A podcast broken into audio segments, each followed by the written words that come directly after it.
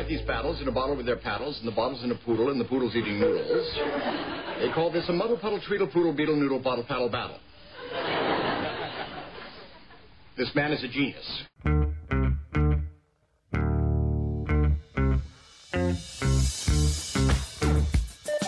T G I F, it's Mantz and Mitchell with Gary Mantz and Suzanne Mitchell. A double shot of good conversation with great guests to jumpstart your weekend. Mantz and Mitchell, you're on the air. Thank you, Eric Kramer. Hi, everybody. T G I F. I'm Gary Mantz. I'm Suzanne Mitchell. Together, we are Mantz and Mitchell in your ears for the hour. Glad to be there, too. Glad you have chosen to join us. We appreciate your time, and we always appreciate working with bad boy Benny Mathers at the board. How are you today, sir? Hi, Mom. Hi, Dad. How's it going? Mom and Dad in Florida. Hey, we're just here living the stereotype. Hey, do you guys have those, uh, what is it, the uh, the garters for the socks? No, no, I haven't gotten to. That's the next stage. All right, just no, double check. That's it, the sure. prognosis. If you, if you are a real Florida resident, there's two things that happen. Okay. You can always tell the tourists because they're wearing socks and sandals. Oh, okay. Those are tourists. Mm-hmm. The other thing is the tourists are out there baking in the sun because they're from up north and they're white as sheets. But the people who live here year round do not sunbathe because about once a week they talk about skin cancer on T V. Aha. They do. And so Brilliant. People who live here aren't as tan as the visitors who come here. And that's how you can tell a tourist from a resident. Another way you can tell is that Floridians by law are required to have a below the knee length bathrobe for standing out there when the paramedics come by to pick up your neighbor after the coronary. And then you're free to say, I mean, don't say gay, but what you can say is, you know, that Joe, I liked him. He was a good Joe. His wife, on the other hand, fat. Oi. Her you can have. Oi. I and, and if you're wearing something above the knee, then we've got some other issues to worry about. Then you're probably working in a club right. somewhere and making good money. Ah, right. I think I'm going to be moving sometime soon. Ah, there you go. Well, just bring your... Uh, sunscreen. That's all I can tell you. You don't need it much it. Where you live. S P F fifty on the way. And one factoid before we move on to our guest, we are looking forward to talking to this gentleman so much, talking to his various iterations, his various impersonations, and just to get his viewpoint on show business and his storied career. And he is very much intimately involved with another storied career, but we'll get to that in a moment. Suzanne pointed out to me the other day that sunglasses are lost so often in Seattle that it's actually per capita the place where the most sunglasses are sold. Seattle. I've and heard that. Mainly be- yeah. And it's mainly because people can't remember where they put them. Yeah. Or, yeah. And then we sit on them, we break them because, oh, that's where I put them. Under there. That's where I put we, them. We have a box of sunglasses by the front door. So every time we leave, we grab a pair of sunglasses. So we have lots of sunglasses. Anyhow, and we have a lot to talk about today oh, with a very do. special gentleman. Oh, gosh. We are so excited to be talking to this gentleman. Jim Meskimen is an accomplished actor, improviser, and voice artist whose work has been seen and heard on television, in movies, and on stage for many years. He studied theater and art in his early life and graduated from the University of California in Santa Cruz with a bachelor's degree in fine art after working extensively in oil painting, drawing, and lithography while also working in the theater. Jim Meskimen grew up in a theatrical family.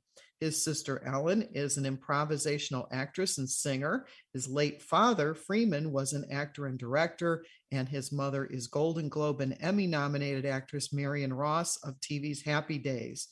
Jim Meskimen and his wife Tamara live in Los Angeles and have been fixtures in the improvisation theater community in New York and Los Angeles, and currently perform with the Really Spontaneous Theater Company. And we are pleased for the very first time to welcome Jim Meskimen to Mantz and Mitchell.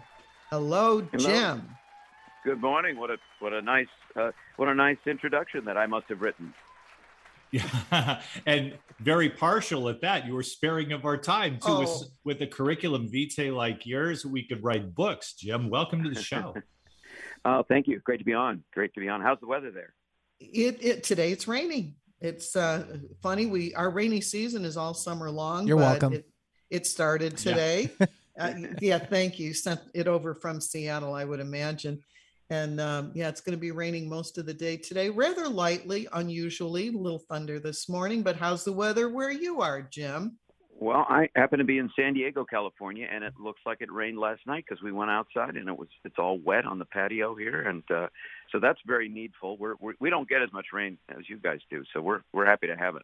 Yeah, we get it all in the summer in big buckets. I think he's referring to Seattle. Ah! Okay. We we we're, broadcast we are, diagonally. We are from triangulating. Diagonally. Oh, nice. San Diego, the station in Seattle, and where Gary and I live, which is Sarasota, Florida. So but we archive well, via podcast anywhere you get your podcast. That's true. And we have listeners from all over the world. We've been on about uh, fifteen plus years now. And wow. I can't believe we just found you, Jim. We were so excited.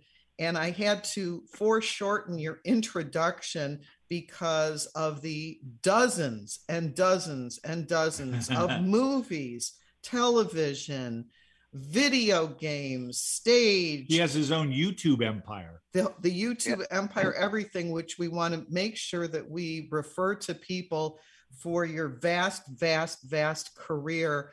I was completely blown away by everything that you've done. How about you? Are you blown away by that? I'm, that's very kind. I, I appreciate the the encomium. That's that's really sweet of you.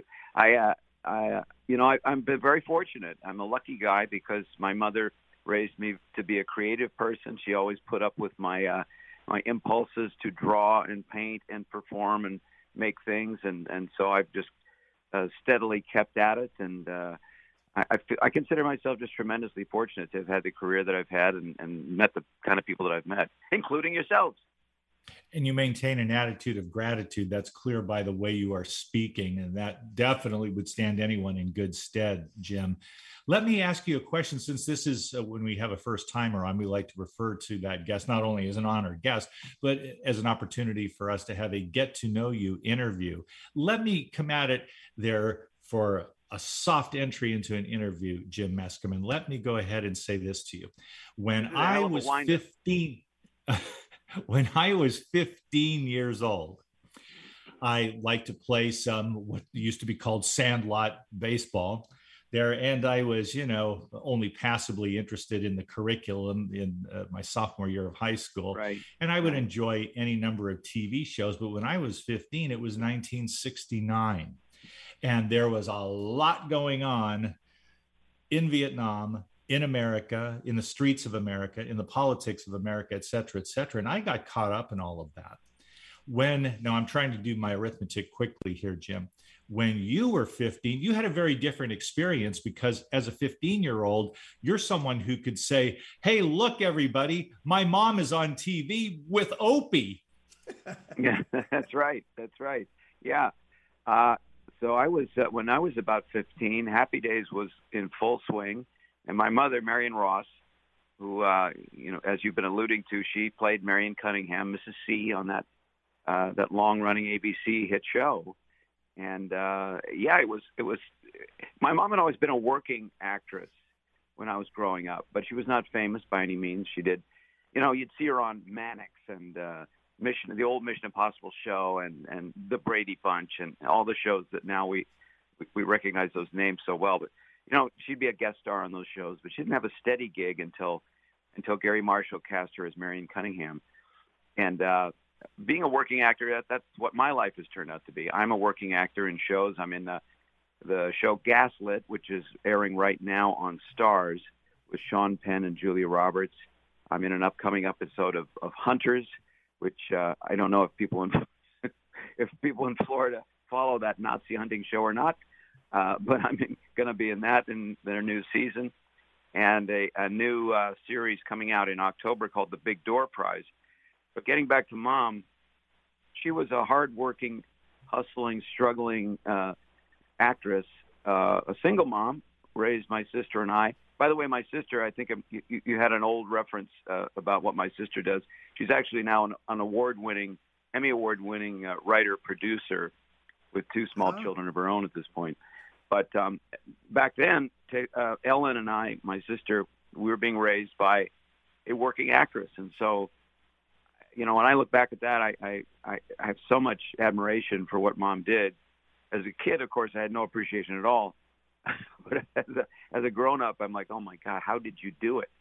You know, Jim, when um, when people are, are looking at how it is that they obtain information and what works for them in, in getting information, most people consider themselves visually oriented.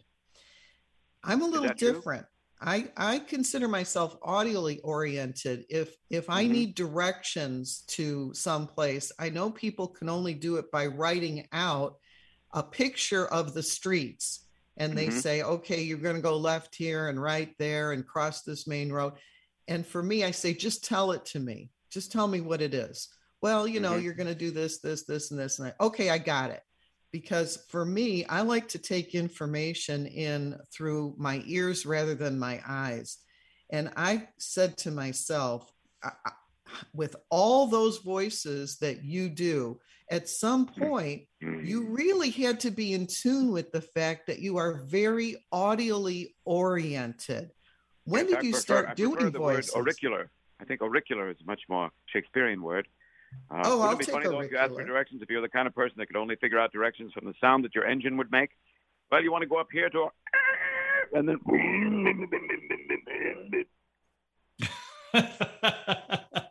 And could you give us directions to Orc, please? Yeah, exactly, exactly. Yeah, no, I'm I'm very visually uh, visually oriented, I find, uh, uh, but I also am, yeah, as you, as you mentioned, I, I'm very key, uh, keen to uh, analyze things uh, through hearing and the sound, and you know, I listen to voices. Uh, I do a lot of celebrity voices in my show and in my job. You know, I'm a voice matching artist. I, I do Robert De Niro sometimes, you know, for things, and uh, that's that's you know that's part of my job. Or Colin Firth, the great uh, British actor Colin Firth, who's so pleasant. I've done his voice quite often, and Sir Ian McKellen as well. As long as we're on the Brits, we'll just run the gamut.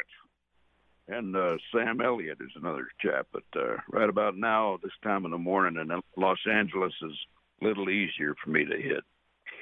So it, for me, it's a it's a fun study, and I've been able to, to turn it into a, a career to some degree, and uh, it's it's fun. But I am I am oriented very much to listen and uh, and try to figure out uh, the musicality of voices and, and the particularities that make up their sound. Well, there's the cadence and there's the mouth shape, and in looking at some of your YouTubes, I could see where visually you were you were taking on like the face of the person that you were um, doing an impression of. Have you ever counted, or has somebody ever counted how many different voices you do? Oh, you know, it changes all the time because uh, they come and go.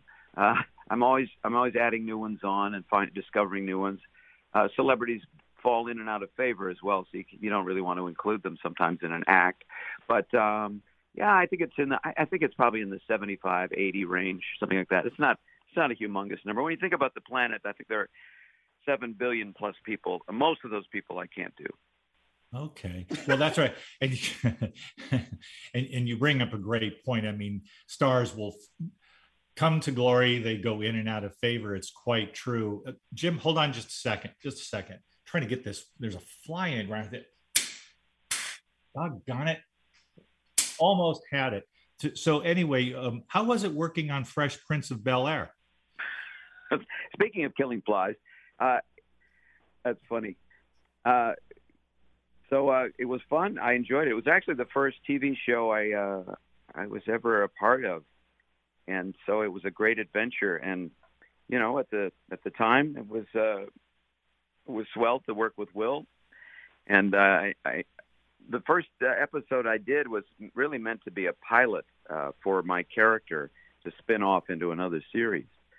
Uh, this professor, uh, Will Wills, that uh, when he went to college for an episode, I think he, I don't know, he only went to college for one episode, but uh, I played his college professor who did impressions. It was kind of modeled after the Robin Williams character in Dead Poets Society. And that was uh, mm-hmm. intended to be a pilot. So I was in it a lot, and I afterwards, I thought I thought all T V shows were like that. I thought anytime you were a guest star, you dominated the show.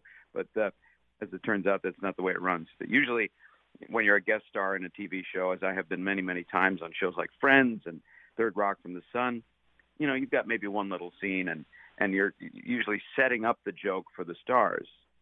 Uh, it's an interesting little function. I've done that for years and years. That's the kind of job that my mom used to do uh, in Happy Days until she became Marion Ross, and then they, they began to recognize that they had something really special with her. By the way, she's uh, she's doing really well. She's ninety-three, going to be ninety-four this year. God bless her. Very happy. She's retired now. She doesn't really work unless it's a sometimes some animated projects. She's done, even done some video games. She's SpongeBob SquarePants' grandma occasionally in, in uh, cartoons. Oh, funny. Um, and I, I record her at my house generally. I've got a sound studio and stuff. But anyway, she's doing really fine. She says hi, sends her love, and says, "You turned out so nicely." Well, that's, uh. yes, that's right. And she referred to us as children when we had the privilege of interviewing your wonderful mother right here I on Mannix and Mitchell. And on I, another I show. Rarely have an, I rarely have an interview where I... Where no, where my mother has not gone first. So yes, that's, nice I would imagine. that's a, and as a matter of fact, let me just say by way of an encomium that I thought the sculptor did a beautiful job on the statue oh, yeah. of your mother, Marion Ross, which proudly it is, uh, I take it, is adjacent to or in front of a theater named in her honor in Albert Lee, Minnesota, her hometown.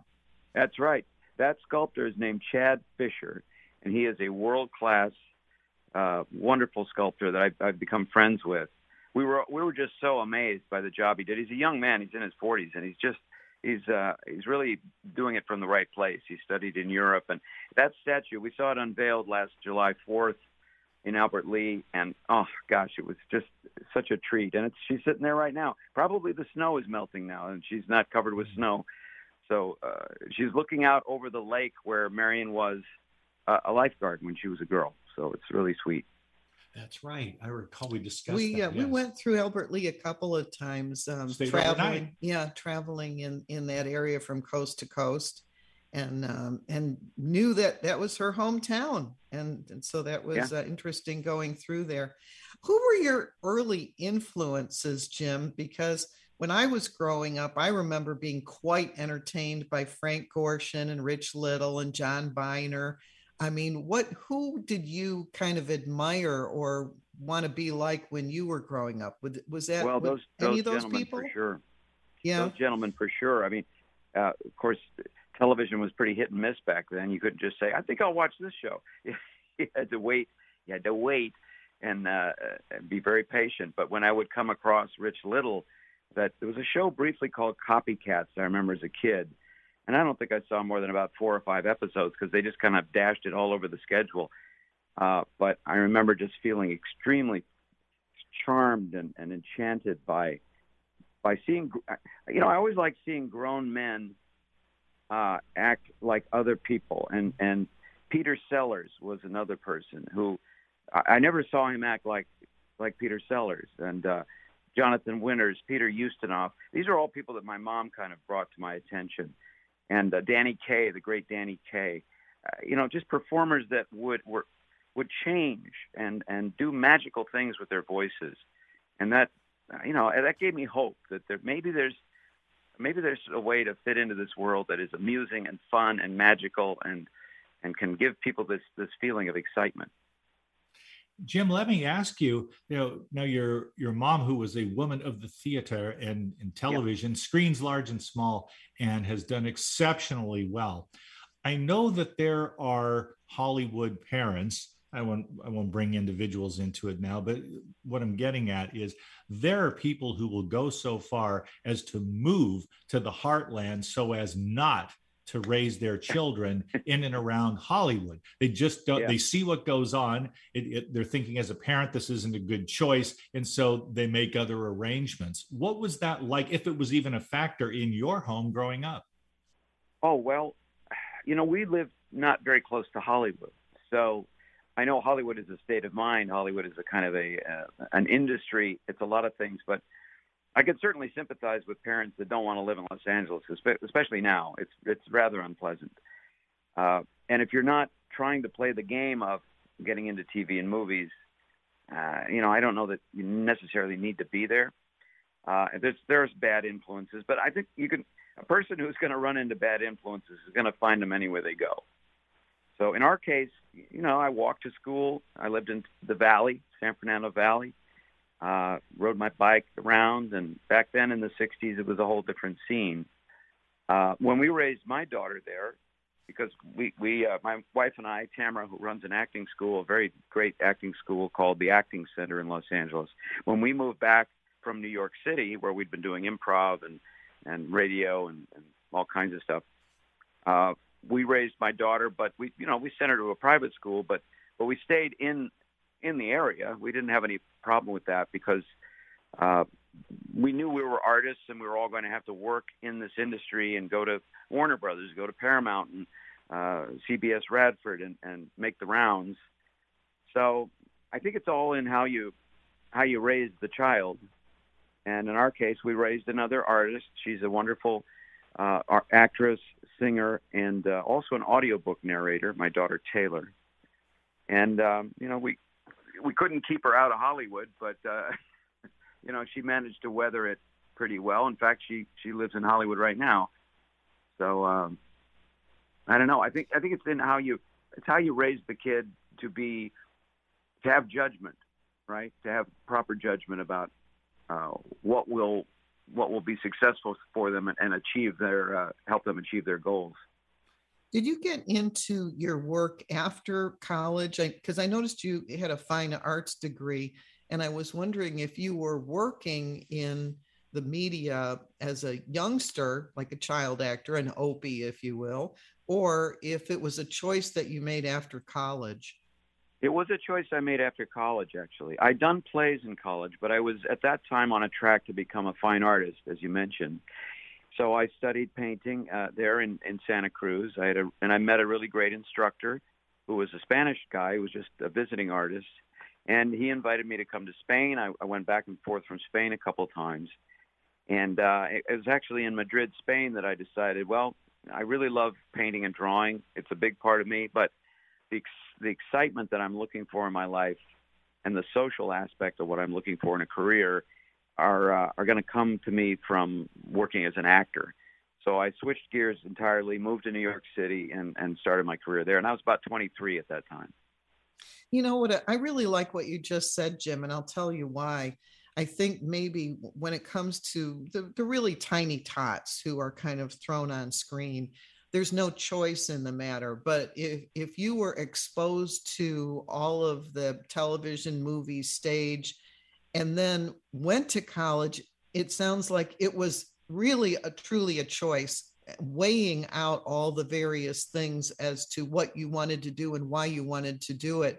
It seems like there's less of a choice when you're younger because your brain isn't all fully developed, but at twenty-three, you could say, this is what I think I want to do. This is how I'm going to go about it. And it seems like you make an adult choice rather than having something thrust upon you. And maybe that's why you have a, a good attitude about it. Maybe so. I'm still waiting for my brain to develop, but I, I understand what you're saying. uh, I, uh, yeah, I, I, I, I didn't, I was always kind of the kid who drew, uh, and in school I drew cartoons and I taught myself by reading Mad Magazine. And I, I really enjoyed uh, sitting around drawing. I, I would get together with friends and, and draw. So um, I, that's how I really saw myself. But then, as you say, you know, as, as I got older, I had to change my evaluation for what I, what I really wanted to make a career out of. And that, that's why I reached that decision, but it's been wonderful. And I've had a, Now, these days, I can draw and I can paint. I have enough time and wherewithal to to uh, create stuff for YouTube, as you mentioned. I put a lot of content on social media, TikTok. Uh, I'm at Jimpressions for anyone who's interested. And uh, we put up at least at least uh, one or two videos a day on YouTube. And uh, I get to just flex my creative muscles all the time, which I, I think is one of the great things about this age we live in. There's all kinds of negative aspects, of course, but the great thing is I can come up with an idea for something fun or something funny, and I can shoot it, I can edit it, I can put music behind it, and I can put it on a platform that literally people all over the world can enjoy within just a couple of hours. I mean, and, and for nothing, I, you know, it cost me nothing. Right. Uh, so I, I think that's delightful. I'd like to go back to your mention of Mad Magazine. Well, now, now you've oh, yeah. got me into something. I remember I was blessed. I went to parochial school there, and we were all sitting there in our uniforms, supposedly concentrating on geography or whatever it was at the time. Right. But there was right. one moment in particular when, fortunately, the guy in front of me was the huskiest kid in class, big, broad-shouldered guy, friendly, easygoing guy, behind whose broad shoulders I could tuck away my copy of Mad Magazine, because I didn't give a damn about geography and I was no good in art class there. So yeah. I would read Mad Magazine. Those guys were good at art. And I would read it, and I could still remember the time I was reading my issue of Mad Magazine, and they were satirizing a show that many people will remember called Land of the Giants. Yeah. And Land I'm of reading- the Giant Boars. Yes, yes. And so there's, and so I'm at the part where they're walking through a, a couple of the protagonists from the show are walking through this jungle, and there are these giant spheres, these gourds, you know, and uh, the one guy says, wow, that's the biggest grape I've ever, or that's the biggest one, just blew the joke. I will shoot myself now. There, the one guy walking through, trudging through the jungle, Benny's laughing over there in the studio. He goes, wow, that's the biggest watermelon I've ever seen. And his partner goes, that was a grape. It's it's just the, an idea of the unexpected, and Mad Magazine was great at that. Also great at satire. Recently on eBay, I pursued uh, this uh, opportunity. It was one of a kind at that uh, day, on that day, selling a decal of Alfred E. Newman dressed up as Uncle Sam. Now, we all know the famous posters during wartime of Uncle Sam saying, I need you. But this was a decal, a Mad Magazine cover of Alfred E. Newman dressed up as Uncle Sam. And he's going, who needs you? Who needs you? And I thought that's the glory of Mad Magazine, was that they were able to take vaudeville. They were able to take those roots coming from places like the Catskills, and they turned it into humor that became the plight of every man and every woman, and certainly every kid. Well, yeah, absolutely. Totally agree. Uh, I absorbed all that stuff. And, you know, I just had the good fortune. I'm an audiobook narrator. It's one of my, one of my jobs that I do. And uh, I just finished yesterday narrating a twenty-two hour book about the guy who no, nobody knows this man's name really, but he was the, the guy who was the the brains, the aesthetic behind Mad Magazine, who started it off. Do you know who that man is? Uh, the name I recall is Don Martin. That that was a cartoonist uh, who did uh, panels in the in the magazine, but the man who really began the magazine and gave it its impetus, and who really set the satirical tone for it, was a man named Harvey Kurtzman. He was an artist himself and an editor, and he went on to uh, do many, many things. He came out of the comic book realm. Anyway, I, I encourage anybody to, to look up Harvey Kurtzman, because he was a great genius, and I believe he changed a lot of people's lives just by by making that, setting the tone for that brilliant, brilliant magazine. And so Don Martin then would be one of the usual gang of idiots. One of the usual gang of idiots, exactly. yeah, so oh, I, man, you're I taking me my- back. Jim Meskimen, yeah. This is just a lot of fun talking to you today. We're going to take our one and only break of this hour. We're talking with Jim Meskimen, and when you're talking to him, you're talking through him to great celebrities, both those who are with us and those who have passed on, even some presidents. He is a multi-talented man and has a deep understanding of the comic underpinning of it all. And we're facing it all in this world today. We could use a laugh. Give us a couple of minutes. We are Mantz and Mitchell, and we will be right back here at the home of Alternative Talk in Seattle, A M eleven fifty. Hi, everybody. This is Anson Williams from Happy Days, and I'm so excited to tell you about American Road. It is the best car travel magazine in the world. They have the most fantastic adventures detail in each magazine with all your itinerary. We could just jump in the car with your family and have the most fabulous adventures you've ever had in your life. Please get a copy of American Road and start your own adventure. Staying connected with Gary Mantz and Suzanne Mitchell is easy. Just go to mantz and mitchell dot com for the latest info on topics and guests. Friend Gary Mantz and Suzanne Mitchell on their Facebook pages, and like the Mantz and Mitchell show page at facebook dot com slash Mantz and Mitchell. If you're on Twitter, share a follow with Gary and Suzanne at Mance Mitchell. Join Gary and Suzanne Friday and Saturday mornings at ten a.m. for an unusual show that covers everything from personal growth to the paranormal. Here's an amazing act. Here's a tremendous act. Here's a startling act. The amazing, the thrilling, the greatest, spectacular, incredible, exciting, wonderful, world-famed, most unusual novelty act. The home of the A-Team of Alternative Talk is Mance and Mitchell dot com. Heard right here on Alternative Talk, eleven fifty a.m. or streaming live from your computer anywhere. Terry Loving wants to help you with your online marketing challenges right now. She has several courses she is giving away to help you get your business working for you online. Yes, giving away. WordPress websites are her specialty, yet her technical skills go way beyond that. Check out her blog at terry loving dot com or email her directly at terry at terry loving dot com. That's terry at terry loving dot com. I'm Gary Mantz. I'm Suzanne Mitchell. We're a couple of baby boomers who bring you a talk radio mix of metaphysics and music, politics, and pop culture. And you never know which celebrity will join us for an interesting conversation. Mantz and Mitchell is Boomer H Q, Friday and Saturday mornings at ten on eleven fifty a.m. K K N W. Your home for alternative talk in Seattle and Western Washington. Like us on Facebook, facebook dot com slash eleven fifty K K N W. Welcome back to Mance and Mitchell and our very special guest this hour, Jim Meskimen. He is a, a voice artist. And uh, if you look up his, uh, his uh, information on YouTube or his website or anywhere, you will be amazed, surprised, and delighted at all of the voices and all of the things that he does.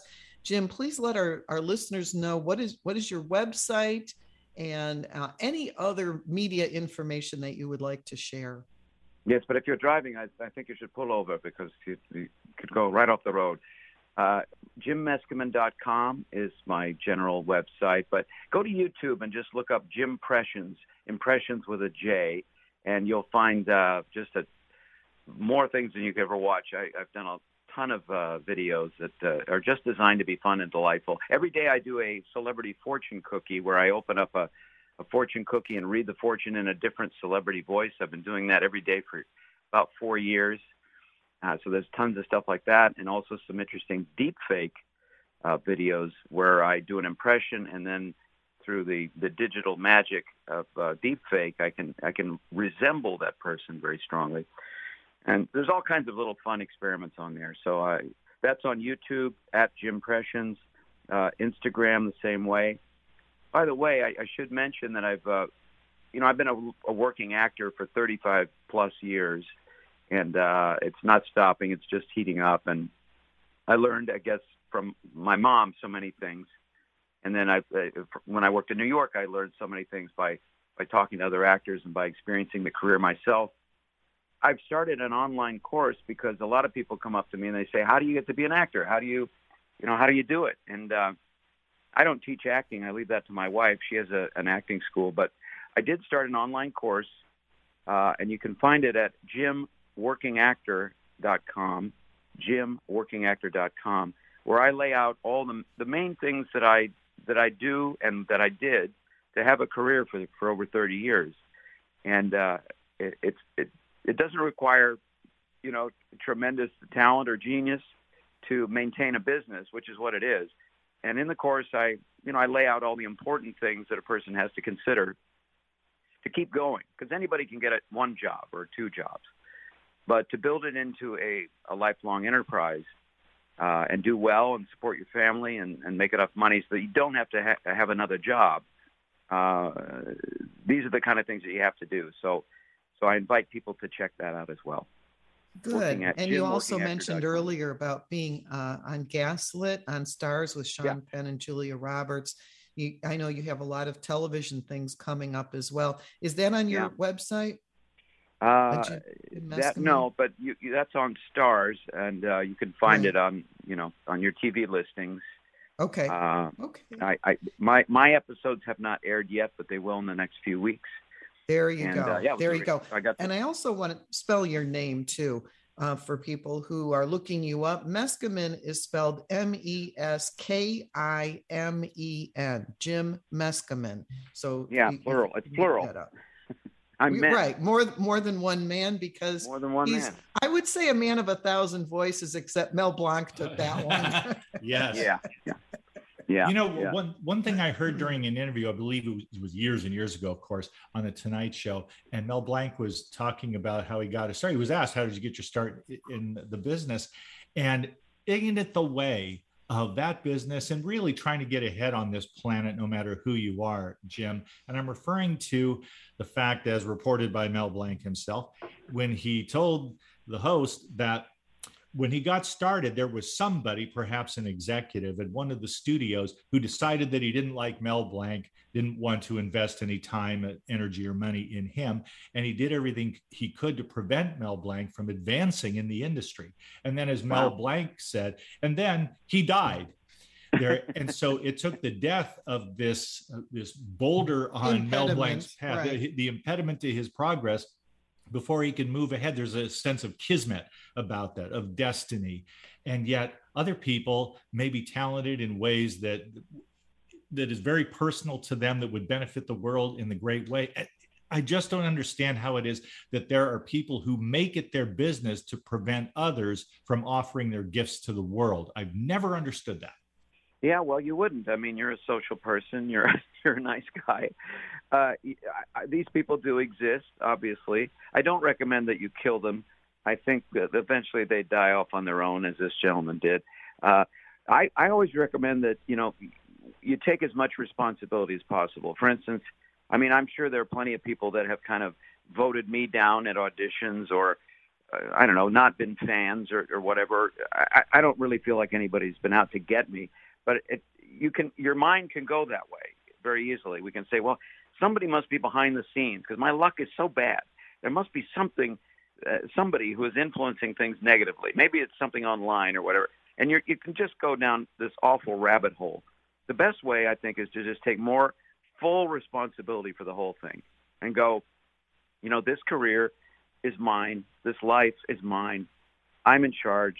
Uh, it's up to me. You know, these kind of thoughts. And then, and then with a little positivity, say, I can, I can make it no matter what. I can achieve what I want to achieve. It doesn't matter how it looks. It doesn't matter all the impediments.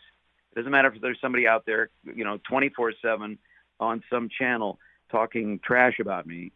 Uh, I can still do this, and uh, I think that's more profitable. Otherwise, you get to be kind of, kind of mean and kind of acting like a victim, and nobody likes that. Oh, absolutely. And yeah. It comes across during yeah. a performance. If you're a A bitter comedian, for example, it stops being funny after a while because people are, are more notice of, they're more inclined to notice the bitterness than the humor you're trying to project. Yeah, yeah, like Lenny, you know, it makes me think of Lenny Bruce, the great Lenny Bruce, and if you listen to his old routines, uh, the, the latter part of his life, his routine was going on stage and reading the transcripts from whatever obscenity trial he was involved in, and and, and pointing out the uh, the idiocy of the, the people prosecuting him. And uh, that's not why people fell in love with Lenny Bruce. You know, we were, we were amazed by his characters and his sense of humor, and it was something a little more lighthearted. I have so many questions. You go ahead. One, one, well, let's, I, I just wanted to, to uh, since I'm sort of um, following this train of thought here, it, it fascinates me, the courage. Robin Williams himself yes. had a comment in a documentary to say yeah. that there are very, very talented stand-up comics you will never know because they couldn't handle, I mean, emotionally, they were unable to withstand the heckling. And so we lost oh, yeah. the value that they could bring to the stage. Do you have experiences or, or any track record of trying to do your job and somebody does their best to interfere with you? A little, but, you know, I've not been a stand-up. I, I've not chosen that path. That's a very specific career. I was an improviser in a theater. I, I when I do my one-man show, Jimpressions, I do it in a theatrical setting. I don't like to have a lot of waiters and waitresses banging around serving drinks, and, and I don't like the comedy club atmosphere for that reason. I don't I don't enjoy being heckled, and I don't like performing for people that are exclusively drunk, you know. Uh, and I, I just don't like the environment of comedy clubs personally. I respect the craft and I respect the people that do it very much. But for me, I like, I, you know, like you said, my mom was from the theater. So was my father. I, I feel comfortable in the theater. People are there for the same reason I'm there.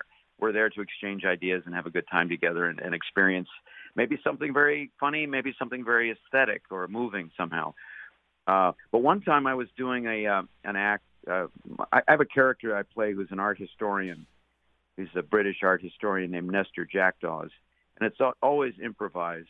And what I do is I have him uh, do a thing called the virtual museum, where I get a suggestion from the audience just thrown out at random of the title of a painting or a piece of art that's never been created before. And then I, I pretend that I'm projecting it on the wall, and uh, I describe it. And um, it's so much fun, and audiences love it. And it's it's it's a really interesting exercise in improv and, and people creating an image together, because that's a, a, eventually what happens. And one time I was doing it at a private home for a fundraiser of some sort. And some fellow that was there, who was an old actor himself, felt like he had to uh, challenge me and uh, and sort of deny everything I was doing and improve on everything I was doing. And it was, and it just totally pissed off everybody in the room. I tried to give him money. I tried to get him to stop, because it was just rather, I mean, there couldn't have been six or seven people there, so he really was was destroying it. Uh, and what do you do? Uh, some people feel the need, like you said, to kind of take everybody down a peg and go down the path they want to go down, and not. That's the only time I've really had a, a serious bout with someone who actually kind of, kind of put the brakes on the whole deal. Interesting. There's Interesting. a there's a story that was told by a frequent guest on our show, a man by the name of Hank Garrett. He's the sole surviving cast member from Car fifty-four. Where Are You? He also oh played God. Columbo's boss in the Columbo series. Ah. There, uh, former wrestler, martial artist, all kinds of stuff this gentleman has done. And Hank Garrett also did stand-up comedy. I mean, he worked in New York. He went up in the summer into the mountains in New York to earn his stripes as a, a comedian. And wow. At one point, I'm not sure where it was, but he told us the story that he got up on stage ready to do his act. And who is in the audience but Milton Berle? Oh. And Hank Garrett told us that Milton Berle, can you imagine? This shouldn't happen to you or anyone, really. Milton Berle gets up, gets on stage. Well, Hank's oh. trying to do his act. He's just trying to begin. And he, he starts in, and then Milton Berle comes up on stage and said, "Step aside, kid. I'll show you how a real comic works." Ow. Now, he says this to Hank Garrett. That is a big ouch. But guess what happened? The crowd booed Milton Berle. They thought that was just too rude, so they gave him the business. Wow. What a night. Yeah. That's a great story. I'm not likely to forget that one. That's amazing. Yeah, you know, we're trying to entertain people. We're people that get on stage and have the chutzpah to go and, and to, you know, you got to prepare an act. You've got to hone it. You've got to uh, get yourself together and get, you know, in my case, you've got to get your voice all warmed up like a musical instrument. You've got these ideas you want to spread. Your whole intention is to make an audience feel a little bit better than when they came in. And, uh, you know, that's that's something to be respected. We're all trying to work together to pull it off. And people that are putting on the brakes on that and, and uh, giving people a hard time, I, I think it's beautiful that in that story that the audience recognized that Milton Berle was was being, you know, a crass idiot and, uh, and, and gave him what for. I think that's pretty cool. We have a, a, a guest coming on next Saturday whose book we're reading about tricksterism, and it just it hit me like uh, like a ton of bricks.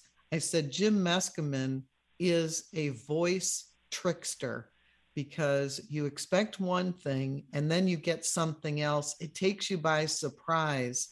And with tricksterism, it's all for play. It's all for fun. And I don't, I don't see where you do this in order to, you know, be mean or get revenge or anything like that. This is all to take people by surprise and make them laugh. So yeah, I, I think of you as a voice trickster, Jim. What do you think about that?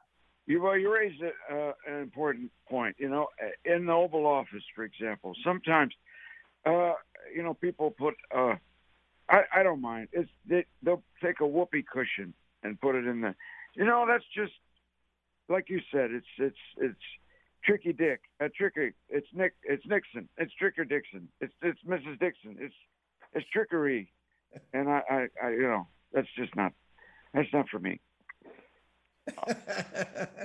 But you're able to generate rapid fire all these wonderful voices with an incredible fidelity, Jim. I'm, I just marvel. In fact, I said to Suzanne after listening to the first two YouTubes of this morning over our breakfast coffee, I said, I did not believe that Robin Williams could be impersonated or an impression of him done to that degree of fidelity. I didn't think somebody could do it as well as you do it. Quite astonishing. Oh, thank you. Thank you very much. You know, I've been doing the Blue Genie character for Disney since uh, really before Robin passed. Uh, Robin had to approve my my impression, and uh, he did. And um, it, it's a, oh, now these days it's like sort of a, when it does come up, it's sort of an honor to be able to carry that character forward. Ten thousand years can give you such a crick in the neck. It's like I think I I think I'm listening to Robin Williams. Yes. It's just extraordinary. Yeah, yeah. Really is amazing. Absolutely. I'm tempted to say, Jim, that I don't know how much time you spent with the late gentleman, but uh, I wonder if there is some kind of soul connection, if you will, yes, because you get him like nobody else I've ever heard even attempt to do an impression of Robin Williams. Oh, thanks. I you know, I spent pretty much no time at all with him. I uh, I, I met him once or twice, uh, but no, I, I didn't have the good fortune uh, to do that. But thank you. That's very kind. I mean, th- in acting, this is what we do. We try to become the other person, and uh, it can be done very rapidly. But of course, you know, you have to practice. And uh, uh, I find uh, I, there are characters that I uh, have generated a decent impressions of because I like them. You know, I, I when I watch them on T V or in movies, I want to be that character. I, Um, this is something my mom talks about all the time. She wants to be another person, and of course, that's a that's a very big package. I mean, every every person, every living being is a whole big package of, of characteristics and qualities. And so, what we actors do is try to, you know, is try to as much as possible absorb those qualities and then present them, kind of give them back, duplicate them, and then put them out again. And uh, you know, in Robin's case, it, I did. I felt, uh, you know, when I watched him, it would be like, oh, you know, you just want to sort of be that kind of warm, wonderful guy and then sound the way he sounds. And um, um, Woody Allen's the same way. You know, when I was growing up as a child, I watched Woody Allen movies. And I'd come out of the theater. You know, I'd, I'd, I'd ask my mom, do you mind if we stop off for, you know, a, a, a cream soda somewhere and a bowl of matzo ball soup? There, uh, that's a fantastic yeah. Woody Allen, yeah. Which allows me the opportunity to ask you, Jim, do people ever criticize your use today? Do they criticize yours or anyone else's attempt to do an impression of a controversial figure like Woody Allen? Uh, you know, sometimes it's mentioned, I guess. Uh, I don't get criticized for it, but, uh, you know, this is the thing. I mean, the point is, the personality can be used uh, to evoke something, to make a statement about something.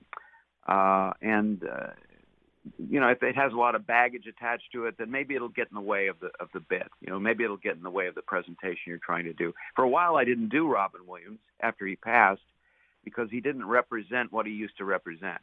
And uh, the fun and the thinking outside the box and the creativity was not in the forefront of most audiences' mind. What was was the tragedy. Uh, at this point, enough time has passed that we can kind of skate over that. And uh, unless we address it directly, we, we can just remember the larger legacy. Uh, so, you know, I think, again, you, if you if you go with someone that you have a lot of affinity for, uh, generally there's a good reason for that. They're decent people. They're, they're, they have a good reputation.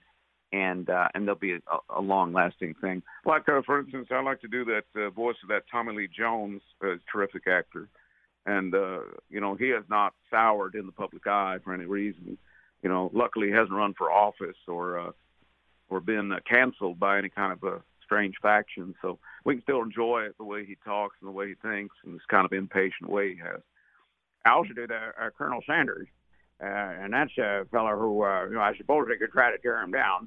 But since he passed away in nineteen eighty, I don't think he's going to be much affected by it. just uh, off the top of my head. Now, which which one of the current commercials features you? Because I see the others, I can recognize their faces, but I mean, are you one of those voices? I'm I'm a, I'm the voice when you don't see the colonel. I'm on radio, and when they just show the buckets and the hands of the colonel indicating things, and the, the biscuits rolling into the thing. I I'm that colonel. So currently in okay. commercials, you don't. Currently in commercials, you see uh, actors uh, portraying families, you know, eating and uh, enjoying a bucket of, of the fine chicken, and uh, you'll hear a voiceover, and uh, and that is that's. The, the job that I've been doing for the last six years, actually. Good for you. That's a, and that's a winner for K F C, I have to say. Yeah. Well, I appreciate it. So I, I've been making these videos that I put up on, I just put up one yesterday uh, of Colonel Sanders, uh, like archival phone call recordings, you know, lost phone call recordings of Colonel Sanders talking to different celebrities. And uh, I just put up one yesterday of, of Johnny Depp calling uh, Colonel Sanders because, you know, Johnny Depp is so um, he's uh, worried about his career and uh, he's having a tough time with this case and this trial. Uh-huh. And uh, so he asked Colonel for, the Colonel for advice. And anyway, it's it's fun for me to do. I enjoy it. And I invite all your listeners to go onto my YouTube channel and check out the, the uh, lost recordings of Colonel Sanders. They're a lot of fun. You know, it, it's a matter, too, of adapting what you have seen and heard others do. And I have a specific answer. You mentioned Johnny Depp. I, I admire the gentleman. I think he's a wonderful performer. I especially enjoyed him in, going back a ways here, in the movie Ed Wood. Yeah. I thought it was just terrific. I ran out and bought the D V D through eBay. I just wanted yeah. to possess that so I could watch it whenever I want to. In that movie, it seems to me, Jim, and we're talking about voices here a lot today, Johnny Depp seems to have borrowed from John Lovitz so that when he is portraying Ed Wood, there's a lot of, well, my next one will be better. Now, there's a, a Johnny Finaglia type voice. Mm, maybe so. Yeah, Johnny Depp is great. He creates these very unique characters. He's, a, he's just an actor's actor. And uh, Martin Landau is great in that movie as well. It's, it's a charming, charming movie. The, the friendship between Bela Lugosi and Ed Wood is, is is depicted so so lovingly, and it's a very funny movie. I, I like it a lot too. I don't I don't blame you for uh, for going out and getting your own copy. It's it's terrific. Are there any raspy voiced women that you imitate? Raspy voiced women. Well, I, I couldn't. It couldn't possibly be Edith Bunker. But maybe, watching, watching. But enough about B. Arthur. Yeah, well, that's a pretty good. Yeah, that's a good Jean Stapleton. I knew Jean Stapleton. She was a friend of my mom. She uh, they toured together in Arsenic at Old Lace. Actually, Edith was one of the one of the voices I used to do when I was a boy, and uh, oh. there's not much call for it anymore. But it's it's a great character.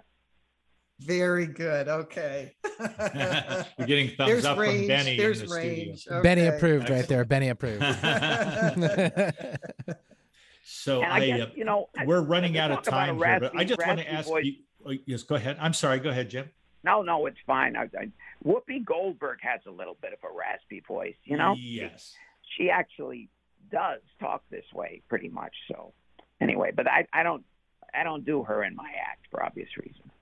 Well, that's right. Well, you know, as a matter of fact, that I'm sure you could perfect it. At the moment, you remind me of George Burns when you're doing it. George Burns. And that's okay, too. Oh, sure, sure. Whatever, you know, whatever whatever reaches you, that's the important thing. It's uh, beauty is in the eye of the beholder, as you know.